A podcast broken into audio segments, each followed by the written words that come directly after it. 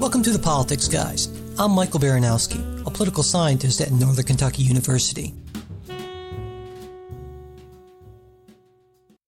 We start this listener mail episode with the fallout from what has been by far the most controversial of the 176 shows we've done to this date. It's hard to believe it's been that many. I know, it's wow. But my interview with conservative Townhall.com columnist Kurt Schlichter upset many of my fellow liberals, a number of whom wrote emails, commented on Facebook and Twitter, and posted comments on the episode link on politicsguys.com.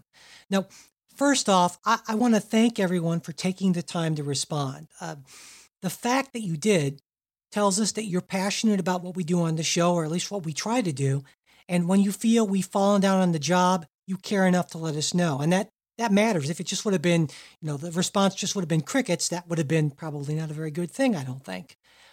So first, the positive responses. Believe it or not, there were some. A number of listeners said that they appreciated hearing a different sort of voice on the show. Someone who, whether they agreed with him or not, was representative of how a large number of Americans feel. And that was exactly my intent in asking Mr. Schlichter on the show, to provide a sort of conservative viewpoint that you certainly won't hear from me, but that you also don't hear from Jay or from Trey. And I also thought it would be kind of a nice ideological balance to my previous interviews with Sarah Kenzior and Samuel Sinyangwe. But a lot more of the comments were negative, and those negative reactions revolved around a few general themes here.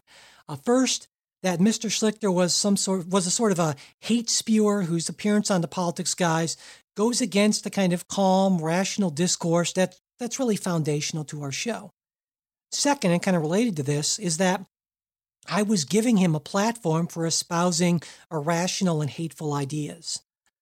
Third, that it was okay to have him on, but I should have challenged him more. And many listeners said they felt I basically let him just kind of run right over me and that I was played by a not very good guy who was only looking to sell his books.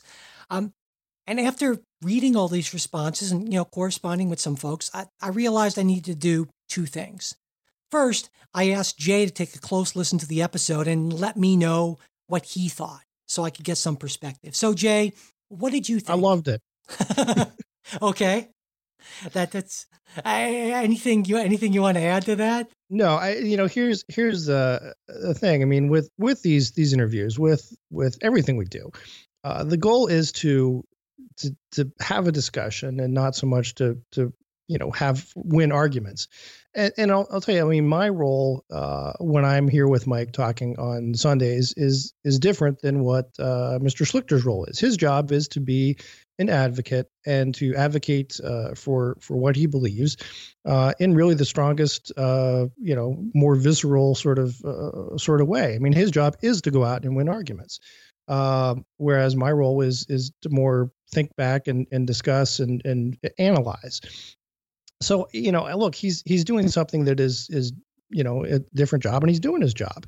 I didn't find anything, on the merits that was somehow out of bounds or hate speech or something like that. I think he used more colorful language and maybe stronger language to say what a lot of conservatives feel. And in fairness, I think he was in many ways not a Trump apologist. He was a Trump is the lesser of two evils. In fact, use the word evil quite a bit, and we'll get to that. But, look, this is – and also, I mean, Schlichter and Town Hall is not some sort of alt-right outlet. I mean, Town Hall's been around for 20, 25 years. It may have been like the first conservative site on the internet when after Al Gore created it.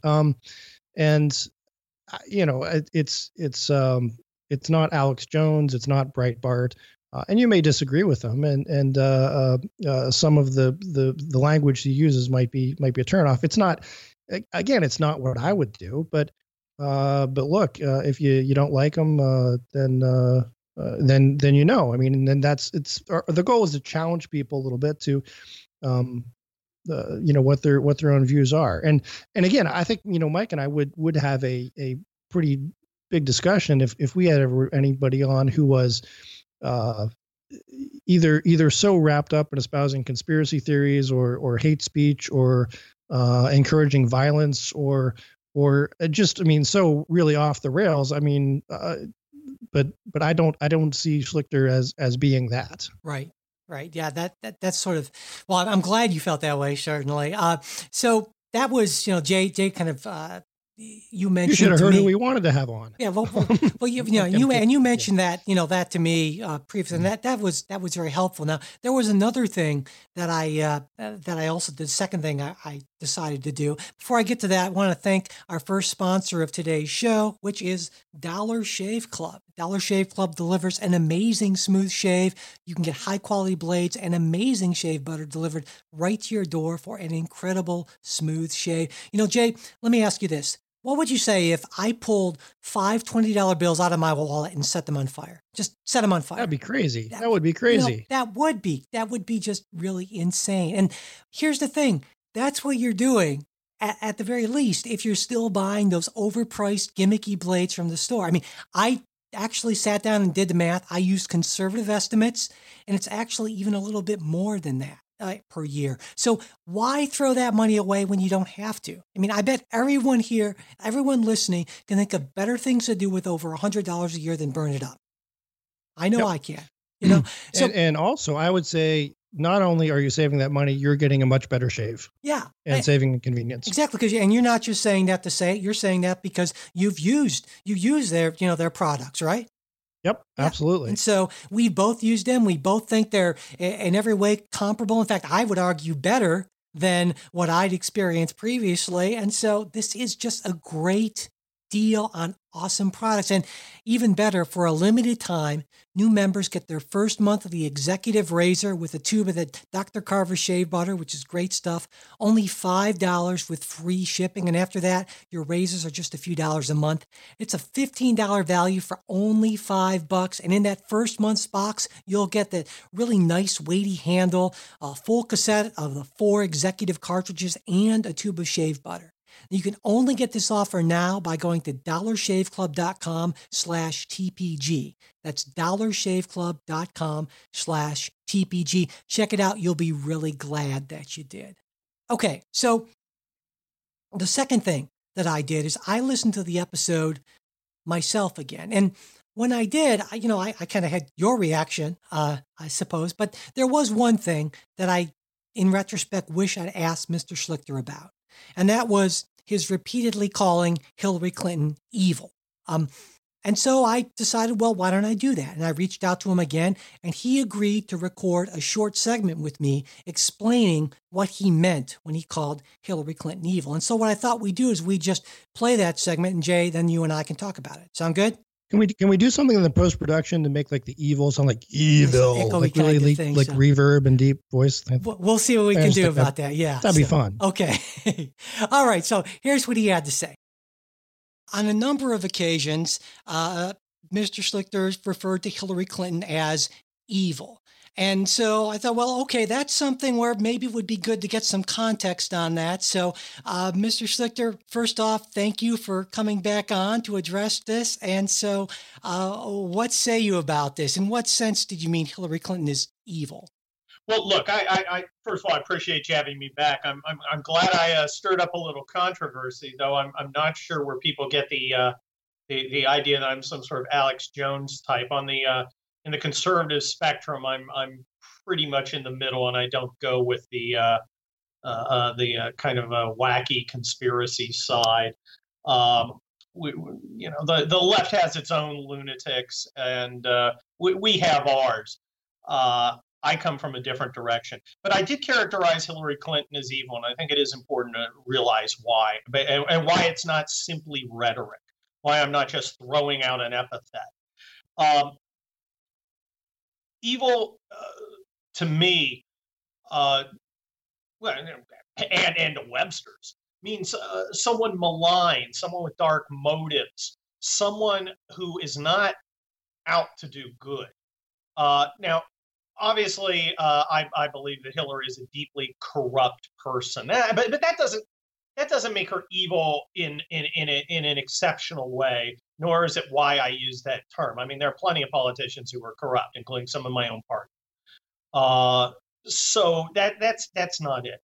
I think the reason I use the term evil to describe Hillary Clinton is directly related to her malign intent towards a significant number of Americans who she despises.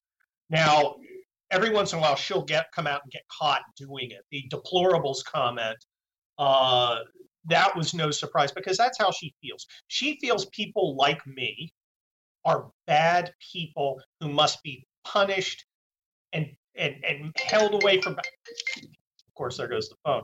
It's Hillary. That we are bad people who must be kept from any kind of power, including the power to govern ourselves. Her attack on the First Amendment, both the religious and the speech part, for me is almost unforgivable. Her view of religion is that it is something that we allow you to practice in the privacy of your own home, but it can no way influence your life and certainly can't stand in the way of what she defines as progress. And any desire of a normal American to do so should be met, literally with the power of the state. That's why a lot of conservatives, when they hear liberals complain about something, sneer, "Bake me a cake." The idea that some baker who just doesn't believe that men should get married and doesn't want to make a cake and doesn't want to participate in it should be bankrupt, if not put in jail for expressing that religious view. I think that's unbelievably hateful. Her attack on the First Amendment by embracing Citizens United, which I think is probably the single most appalling and disgusting thing that is one of the current liberal platform planks. The idea that in a movie critical of Hillary Clinton, which is what Citizens United was, it was a declaratory relief action by some people who wanted to make a movie critical of Hillary Clinton that ran afoul of quote-unquote campaign finance laws. And, at one point in the first argument to the Supreme Court, the government actually argued, why, yes, we have the right to ban books that might be critical of a politician under these laws. They went and, revisited that after the justices sat there stunned at this idea. But the underlying notion is that Hillary Clinton believes she should be able to use the power of the state, which is men with guns, to go and take the freedom of people who speak against her at a time and place she doesn't approve of, is so horrendous. I can't even, I, as the millennials say, I can't even. Finally, the notion that she wants to disarm normal Americans to prevent us from protecting ourselves, our families, our communities, and our Constitution, leaving us not citizens, but serfs, because she doesn't believe that people like us should have the power to protect our rights. Absolutely. This is a woman who hates us. And that's why I use the word evil. So then I'm sure, of course, that Hillary Clinton would deny all of this categorically. And I'm guessing that you would say that it sounds to me, if I'm understanding correctly, is that there's this essentially contempt, you might want to call it hate, for certain groups of people that's bubbling right under the surface with Hillary Clinton. And you feel that essentially when she denies these things, it's basically her covering up how she really feels about, say, the Second Amendment or the First Amendment or things like that. She's not for any of them, but more specifically, she wants to deprive people like me and people who think like me, live like me, believe like me, of those rights. And these are not rights granted to us on some piece of paper. They didn't spring into the existence when the Constitution memorialized them. These are God-given rights given by our Creator, whether you're religious or not. They are natural rights.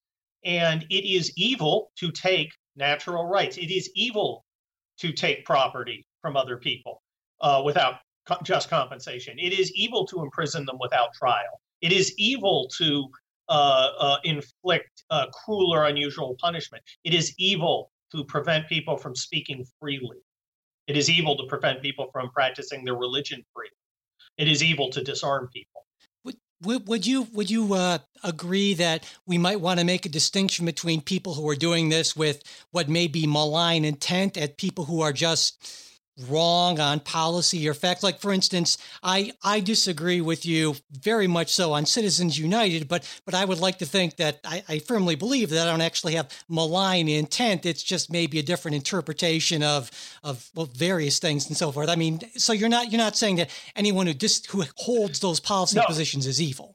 No, that would be silly. People have the capacity to be wrong about natural rights. I give Hillary more credit. I believe Hillary is smarter than that, in the sense that I believe she knows exactly what she's doing and why she's doing it. And the reason she's doing it is to silence people like me. Right.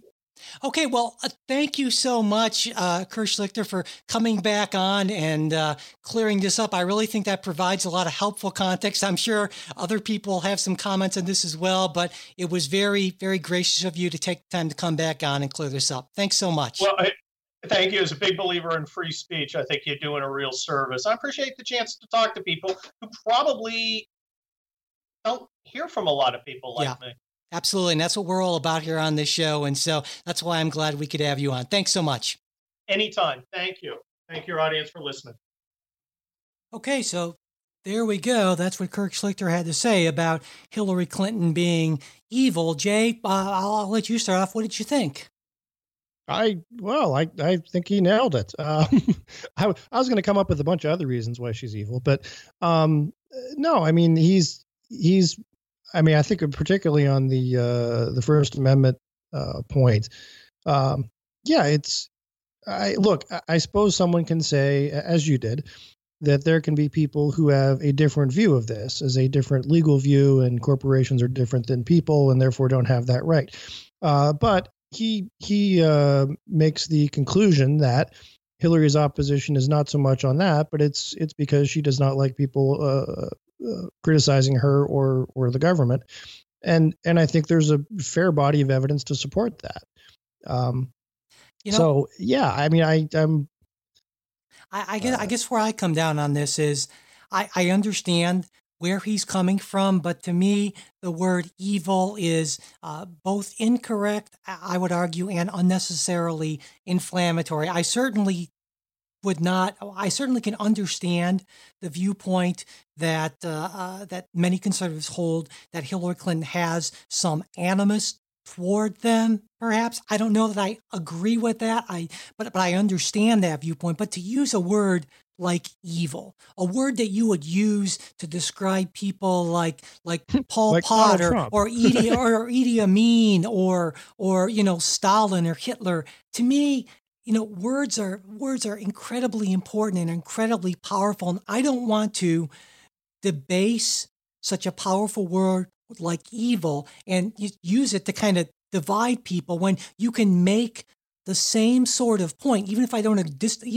agree with that point, by using language that's not as likely to make people just shut down. And I think that's, the one thing I think where some listeners had a point is that, I agree with Mr. Schlichter that he is actually, in terms of his policy views, pretty standard conventional conservative, but his manner of expressing them definitely is flamboyant, is rambunctious. And while I think that helps people kind of build, bring in people who are naturally attracted to that, if your goal is not to sort of preach to the choir, if your goal is to try to let people understand how you think without sort of trying to push them out at the, from the outset, I think that's not going to achieve it. Now, to be fair, well, that may not be. Say, go ahead. I don't want to interrupt. I'm saying, go ahead. To be fair, that's perhaps not his goal, and so I don't want to say, well, he's doing the wrong thing when, his goal could just be to basically provide a forum for fellow conservatives to sort of, explain views and expound on things. And there's nothing necessarily wrong with that. But of course, our mission is different.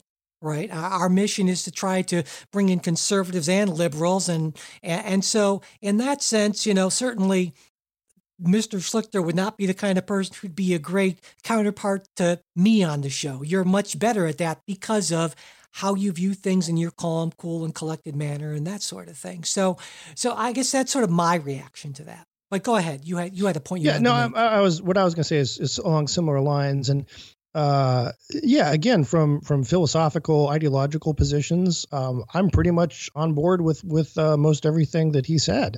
That is sort of standard issue, center right, conservatism, and it's the kind of thing you'd find in places like the Wall Street Journal editorial page, or whatever. Most probably a lot of your small town chambers of commerce type folks. I think that the role that he plays, he's an advocate. He's out there to convince people and to make the arguments, and God bless him. That's and he's there to make it to a certain audience, and everyone has different audiences. If you watch TV a lot, and I suppose I probably do more than I ought to, look at car commercials. If you compare the way a Mercedes commercial is to a Ford F-150 commercial. Look, they're both selling automobiles, but they're selling them to very different audiences, and they have different approaches in doing so. You and I tend to be, and I don't mean this as either to denigrate him or to elevate us, or maybe the other way around, but we're more selling Mercedes, right, and BMWs. He I think is hitting probably a broader market than what we are, and as such, there's a different kind of advertising, a different kind of advocacy that goes on in that kind of market. Yeah, speaking of advertising, wow, it's almost like you designed this. I want to see what I did there. I think our second sponsor today, SeatGeek, where you can find the best seats at the best prices. Fully guaranteed, and it only takes just a couple of taps on the app, or if you're like me, a middle-aged person, and you're more of a computer guy, just a few clicks through their website, SeatGeek.com. I do have the app on my phone, and I do have it bookmarked on my computer, and it gives me all sorts of great recommendations tailored to my specific musical interest, which Jay, I believe you've called eclectic, right? Is that a good word for it? So I think that's fair. Not bad, eclectic. I mean, yeah. You introduced me to a lot of music that I wouldn't have heard otherwise. Well, and that's awesome. I'm glad to hear that. Some of it good, some of it not as good. Exactly. But, some hits and some misses. But one of the great things about SeatGeek, one thing I really like is already it's let me know about a number of performers who were coming to Cincinnati, where I live, or right around there, who I would not have heard about otherwise. It's really convenient. Just pops right up on my phone.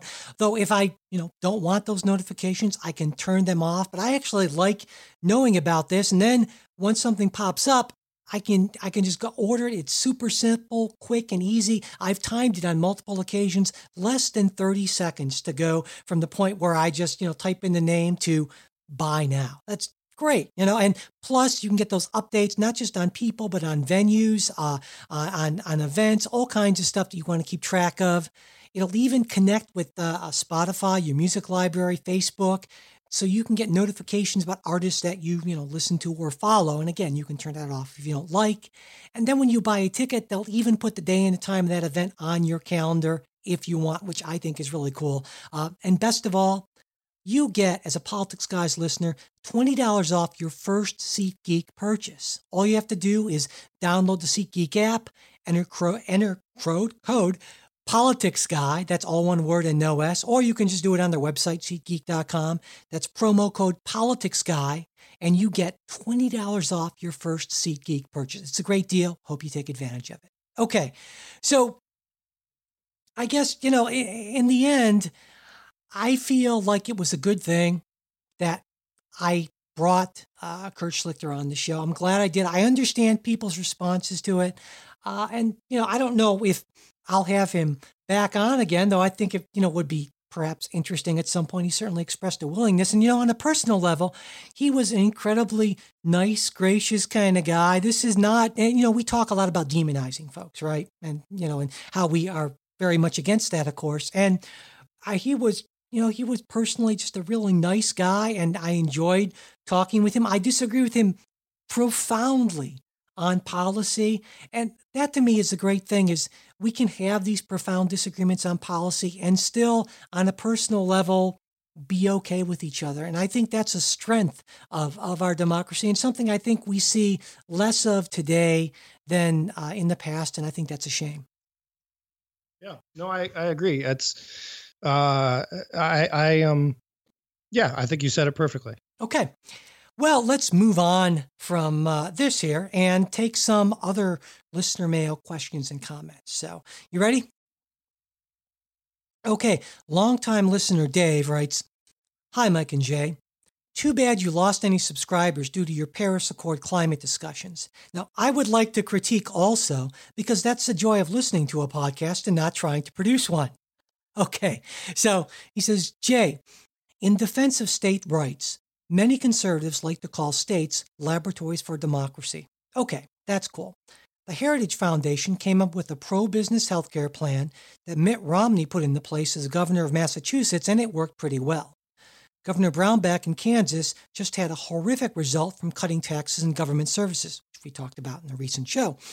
California is the third highest oil-producing state, the biggest state economy of any state, all the while having the most nanny state stringent environmental laws.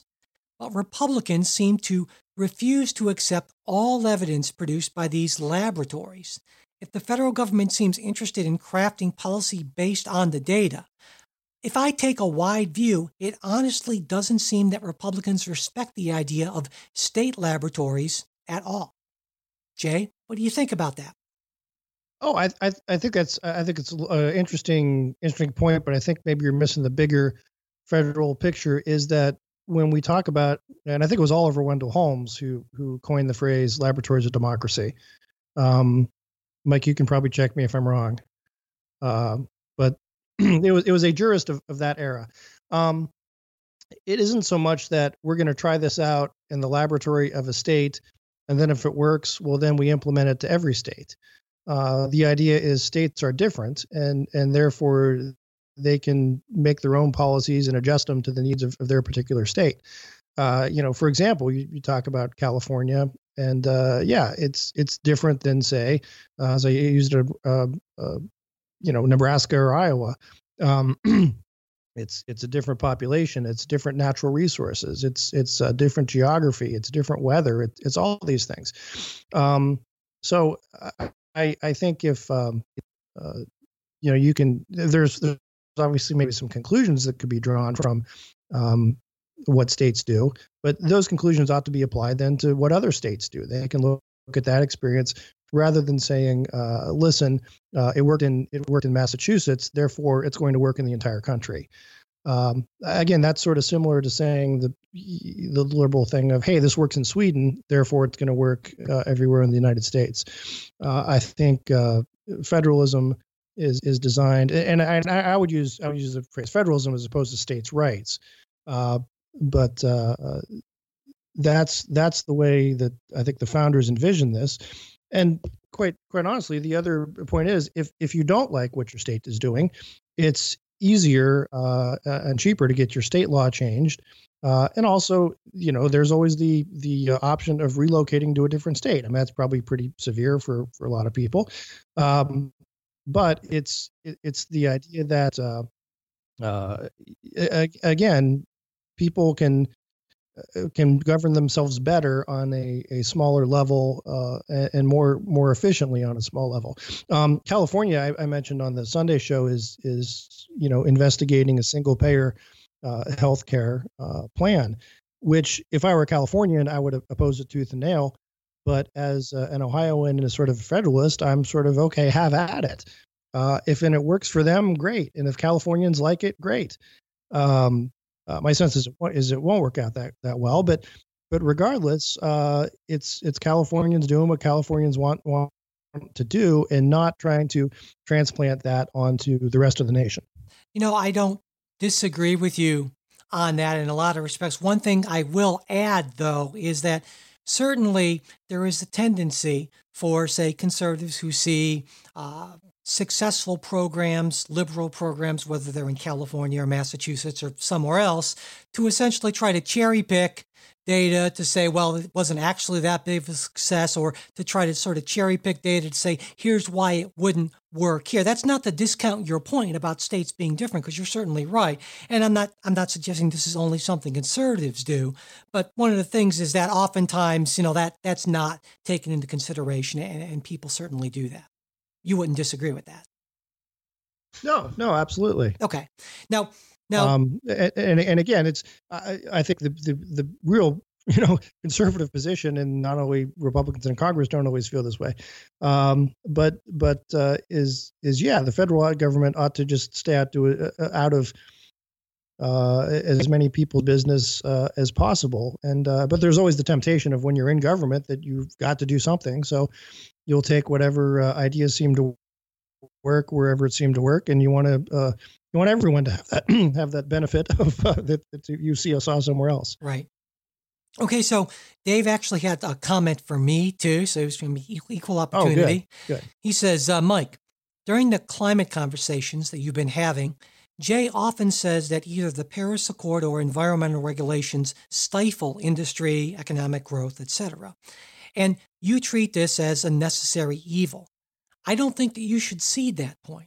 There's a legitimate argument to be made for encouraging new domestic industries instead of helping the coal industry limp along and the oil industry keep the world polluted and the West dependent on Saudi Arabia, Russia, etc. for fuel.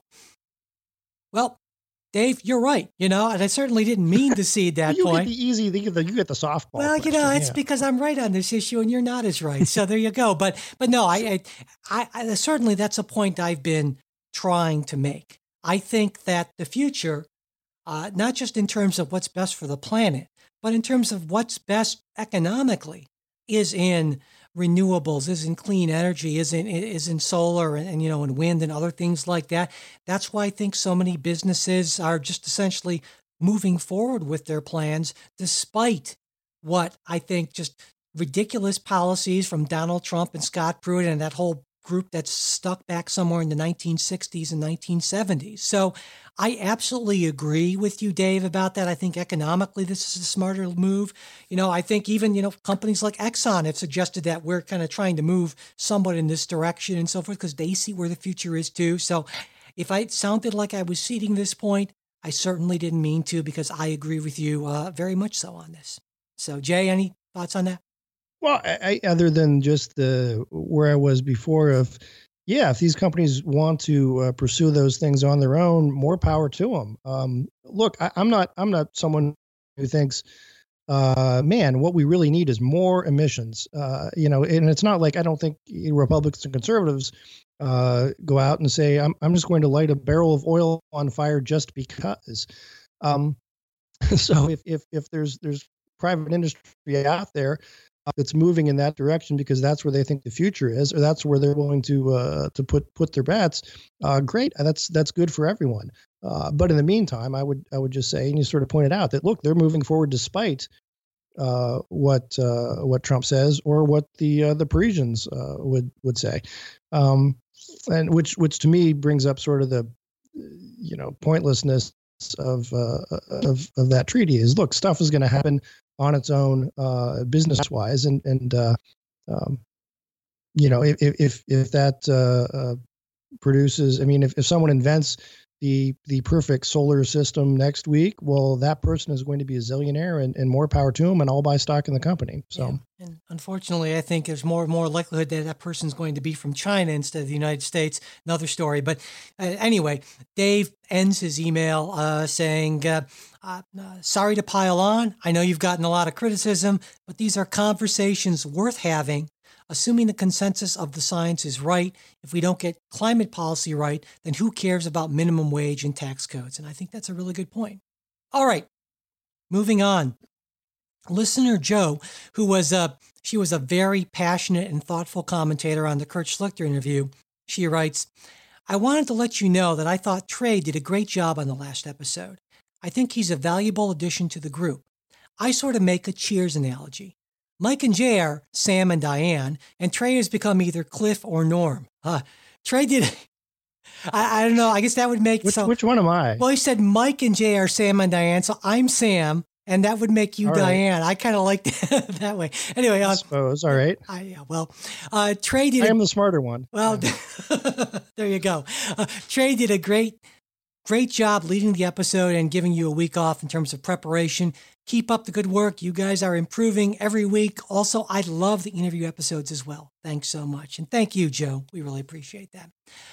Okay, next we have listener Mary Justine commenting on one of our recent episodes, saying, despite a general emotional aversion to the Cuban regime on account of personal histories, can you explain more in depth why so many Cuban Floridians, along with Rubio and other politicians, are so opposed to normalized relations? Also, can you explain the seemingly staunch resistance by Jeff Sessions and others to invoke executive privilege when refusing to discuss conversations with the president? What are the implications of doing so that they seem to be strategically trying to avoid?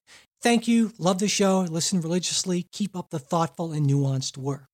So I guess we'll start with the Florida thing. Now, this mostly comes from conservatives, obviously. So, Jay, do you want to take this one? Well, I don't know that there is a whole lot more, nor does there need to be a whole lot more, reason for a lot of Cuban Americans to oppose normalization with Cuba. Look, obviously, it is emotional, and if you consider these are folks who lost their homes, lost their property, some were forced to flee, some people fled in peril of their lives.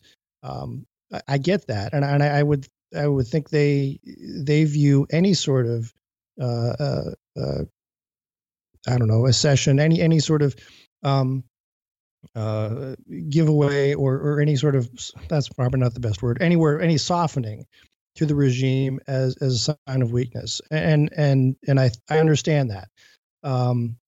I think the argument can be made, and we've talked about this before, is sometimes is engagement better than the complete shutoff. In Cuba, they're going to come down, and the Cuban exile community and their descendants come down on the no. In this situation, you can't engage in this with this kind of regime, and it just has to, we have to push it till it falls. So I understand where they're coming from.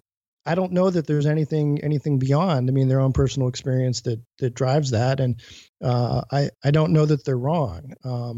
I think engagement, if it was done more strategically than it's been done so far, might work, but yeah. We'll see. Yeah, I largely agree with you on that.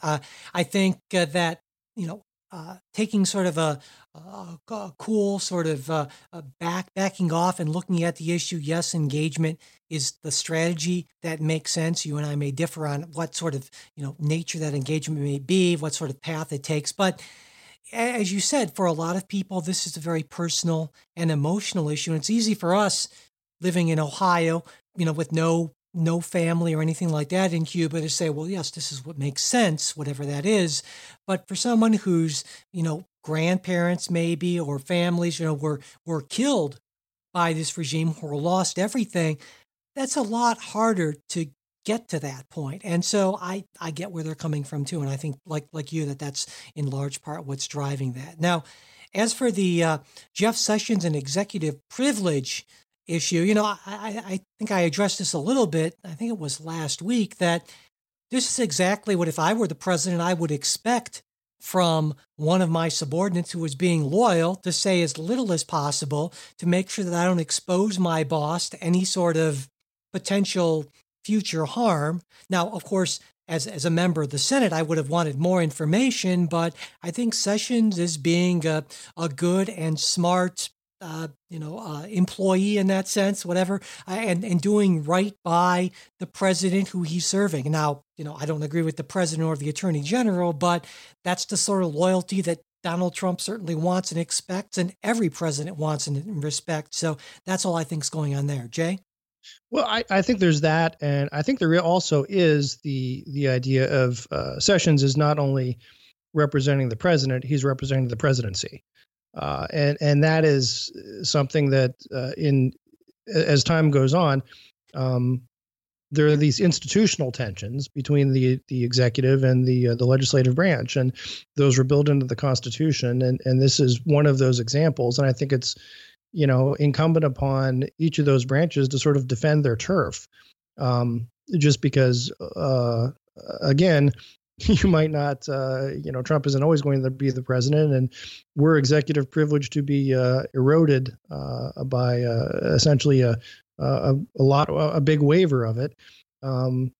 in front of Congress, I think Democrats would miss it years down the road. Yeah, I think that's a good point. All right. Then there's listener Wayne, who left a comment on our website, politicsguys.com. It was very thoughtful and involved, so I edited it a little bit, but here we go. If you recognize that both environmental damage and terrorism are threats to the United States and our people, then the weakness in Jay's logic during your climate discussion becomes evident.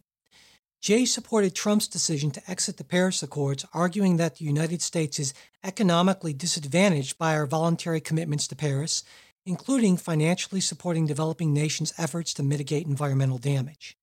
Yet, when it came to Afghanistan, Jay advocated strongly for unilateral U.S. military action without regard to the financial and economic implications, not to mention the possible loss of American lives. Jay appears to be willing to continue to expend America's treasure and blood in a country that, as argued on the podcast, appears incapable of establishing a stable and effective government, relegating America's role to an occupying police force that is unwanted. One can argue that whatever happens over there affects us here for both terrorism and environmental damage. Disengagement from an active leadership position with other nations on improving the environment is the same as arguing that my section of the boat is dry while the whole boat is sinking. We need to be working together. Disengagement from the rest of the world, particularly on something that is as universally aligned as the Paris Accords, weakens America both in our ability to achieve needed environmental objectives and creates a dynamic that weakens America's position with other collaborative engagements, for example, the fight on terrorism. Jay's arguments and approach to each demonstrate an underlying set of assumptions that views environmental damage as principally a local problem addressed through capitalist mechanisms, while his approach to terrorism, especially in Afghanistan, appears to require military, not capitalist mechanisms to address. It is my belief that both are serious worldwide problems that require active leadership and participation by the United States. So, Jay, what do you think about that analogy, that comparison? Wow, I gotta tell you, that's probably a better argument than you made. Okay, well, there you go. No, look, I think those are good points. My response would be, first of all, where can we do the most good that we know we're doing the most good? And that is, in the area of terrorism, I think we can say we have more success. We can have a better sense of here's what we're doing, here's the progress we're making than we can in the environmental level. For example, one of my criticisms of the Paris Agreement has been, even if we did absolutely everything we were supposed to and met all our commitments, even more, there's no guarantee anyone else would do it, nor is there really a guarantee that it would work. Now, I understand there's no guarantees that our anti-terrorist policy would work, but I think there's stronger evidence to say that if you have a metastasizing terrorist threat, and you can deal with it militarily and take it out and stabilize the country, which, again, stabilizing Afghanistan is no easy task. And I think we would look at that and say, no, it may well be impossible. But I think the immediate benefits of that are more able to be realized. I would also, whereas with an environmental the environmental issues. And again, I would draw a line here between really what the science behind the Paris Agreement says and what, other environmental prophets of doom, Al Gore and so forth, say. That, listen, things, even assuming we have a rise in temperature of 1% to 2%, I think the effects, the claimed effects are greatly exaggerated for political purposes. And there are steps that can be taken to mitigate those steps or mitigate that damage that are going to be cheaper and more effective in the long run than curtailing our industry. So that's where I come down to that. But I would say that's a really good argument. And nothing is certain, but I see more certainty in the war on terrorism than I do in our agreeing to this particular non-binding agreement. Okay. Now, if I understand your position on climate change policy, which I think I have a pretty reasonably good grasp on, at least, one of the things that you've said a number of times is that you feel that it's going to be easier for us to deal with this issue in the future because technologies will be invented and so forth that will make it easier for us to mitigate the effects of this sort of thing. And if that's right, I guess you'd say that that's not the case. While that is the case for the environment, that's not the case for terrorism, where if we just let it go longer, we're going to develop better technologies to deal with terrorism. Right. I don't see, unless we come up with some really cool super weapon that can analyze who is a Islamic jihadist extremist and a la sort of a Minority Report type thing, take them out beforehand. No. In terms of the idea of capitalism, I support capitalist approaches to improving the environment, but not in Afghanistan. I would say absolutely we ought to have capitalist solutions to places like Afghanistan, but those won't take root until you take out the guys with guns, and that necessarily, I think, means a military response or a military presence to get that baseline security before you can even talk about these other longer term investments and opening up a society and having a functioning marketplace and a functioning democracy. Yeah. And you mentioned a functioning marketplace and a functioning democracy. That of course is one of the other problems, is just because you can kind of tamp down the threat, the military threat, unless those institutions are there and are strong and are stable. And we talked about this. In our Sunday show, right? What happened in Venezuela? What happened in Russia, and so forth? And you can throw tons of money, tons of resources into that, but as long as that's not there, it's going to be throwing it down a hole basically, because you're never going to get where you want to get to without that.